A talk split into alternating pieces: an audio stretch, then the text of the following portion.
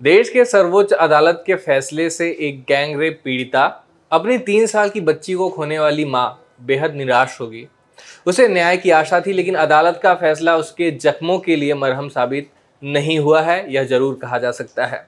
Supreme court ने मई 2022 के फैसले पर बिल्किस बानो की पुनर्विचार याचिका को खारिज कर दी है। दोषियों की रिहाई के बाद बिल्किस बानो ने अपने एक बयान में कहा था कि 15 अगस्त 2022 को मुझ पर जैसे पिछले 20 सालों का सदमा फिर से कहर की तरह टूट पड़ा, जब मैंने सुना कि जिन 11 आरोपियों ने मेरा पूरा जीवन नष्ट किया, मेरी आँखों के सामने मेरे पूरे परिवार को खत्म किया, मेरी तीन साल की बेटी मुझसे छीन ली, वो सभी रिहा कर दिए गए। अब वो खुश होकर घूम रहे हैं। ये सुनने के बाद मेरे पास कोई शब्द नहीं है, मैं सुन और खामोश सी हो गई हूँ। सुप्रीम कोर्ट ने अपने मई 2022 के फैसले में कहा था कि गुजरात सरकार के पास उन 11 दोषियों के क्षमा आवेदनों को तय करने का अधिकार है, जिन्हें 2002 के गुजरात दंगों के दौरान गैंगरेप और हत्या के लिए आजीवन कारावास की सजा सुनाई गई थी।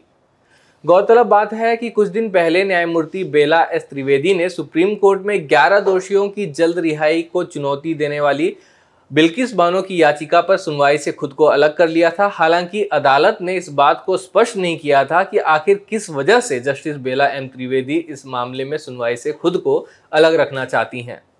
जस्टिस रस्तोगी की अगुवाई वाली पीठ ने मई 2022 में फैसला सुनाया था कि गुजरात सरकार के पास इस बात का अधिकार है कि कैदियों को छूट दी जा सके, क्योंकि अपराध गुजरात में हुआ था।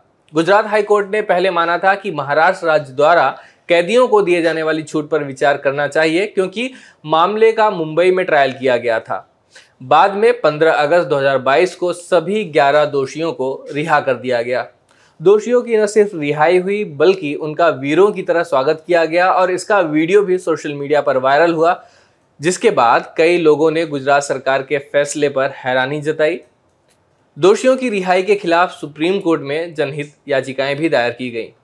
माकपा नेता सुभाषिनी अली, पत्रकार रेवती लाल, टीएमसी सांसद महुआ मोइत्रा, पूर्व आईपीएस अधिकारी मीरा चड्ढा वरवंकर और कुछ अन्य पूर्व सिविल सेवक, national federation of Indian women आदि के कुछ याचिकाकर्ता हैं जो सुप्रीम कोर्ट में पहुँचे। याचिकाओं का जवाब देते हुए गुजरात सरकार ने सुप्रीम कोर्ट को हलफनामे में बताया कि यह फैसला दोषियों के अच्छे व्यवहार और उनके द्वारा 14 साल की सजा पूरी होने को देखते हुए केंद्र सरकार की मंजूरी के बाद लिया गया। राज्य के हलफनामे से पता चला कि सीबीआई और ट्रायल कोर्ट जो मुंबई में हुआ था कि पीठासीन न्यायाधीश ने इस आधार पर दोषियों की रिहाई पर आपत्ति जताई थी कि अपराध गंभीर और जघन्य था। राज्य के हलफनामे के अनुसार ये पता चलता है कि दोषियों में से एक को 2020 में पैरोल पर बाहर रहने के दौरान एक महिला के यौन उत्पीड़न के लिए गिरफ़्तार किया गया था। बिल्किस बानो के साथ हुए अपराध की पृष्ठभूमि पर आते हैं यह अपराध गुजरात के 2002 के सांप्रदायिक दंगों के दौरान हुआ था। पाँच महीने की गर्भवती बिल्किस बानो जब लगभग 19 साल की थी, अपने परिवार के सदस्यों के साथ दाहोद ज़िले के अपने गाँव से भाग रही थी। जब वे छप्परवाड़ गाँव बिल्किस बानो के बाहरी इलाके में पहुँचे तो उनकी माँ और तीन अन्य महिलाओं के साथ बलात्कार किया गया और उनकी तीन साल की बेटी सहित उनके परिवार के चौदह सदस्यों की हत्या कर दी गई। आरोपी व्यक्तियों के राजनीतिक प्रभाव और मामले की संवेदनशीलता को देखते हुए सुप्रीम कोर्ट के निर्देशानुसार जाँच सीबीआई को सौंपी गई। सुप्रीम कोर्ट ने भी मुकदमे को महाराष्ट्र ट्रांसफ़र कर दिया था। 2008 में मुंबई की एक सत्र अदालत ने आरोपी को आजीवन कारावास की सजा सुनाई। पंद्रह साल जेल में बिताने के बाद एक आरोपी ने अपनी समय से पहले रिहाई की याचिका के साथ सुप्रीम कोर्ट का दरवाज़ा खटखटाया, जिसे पहले गुजरात हाई कोर्ट ने इस आधार पर खारिज कर दिया कि उपयुक्त तो सरकार महाराष्ट्र होगी, न कि गुजरात की।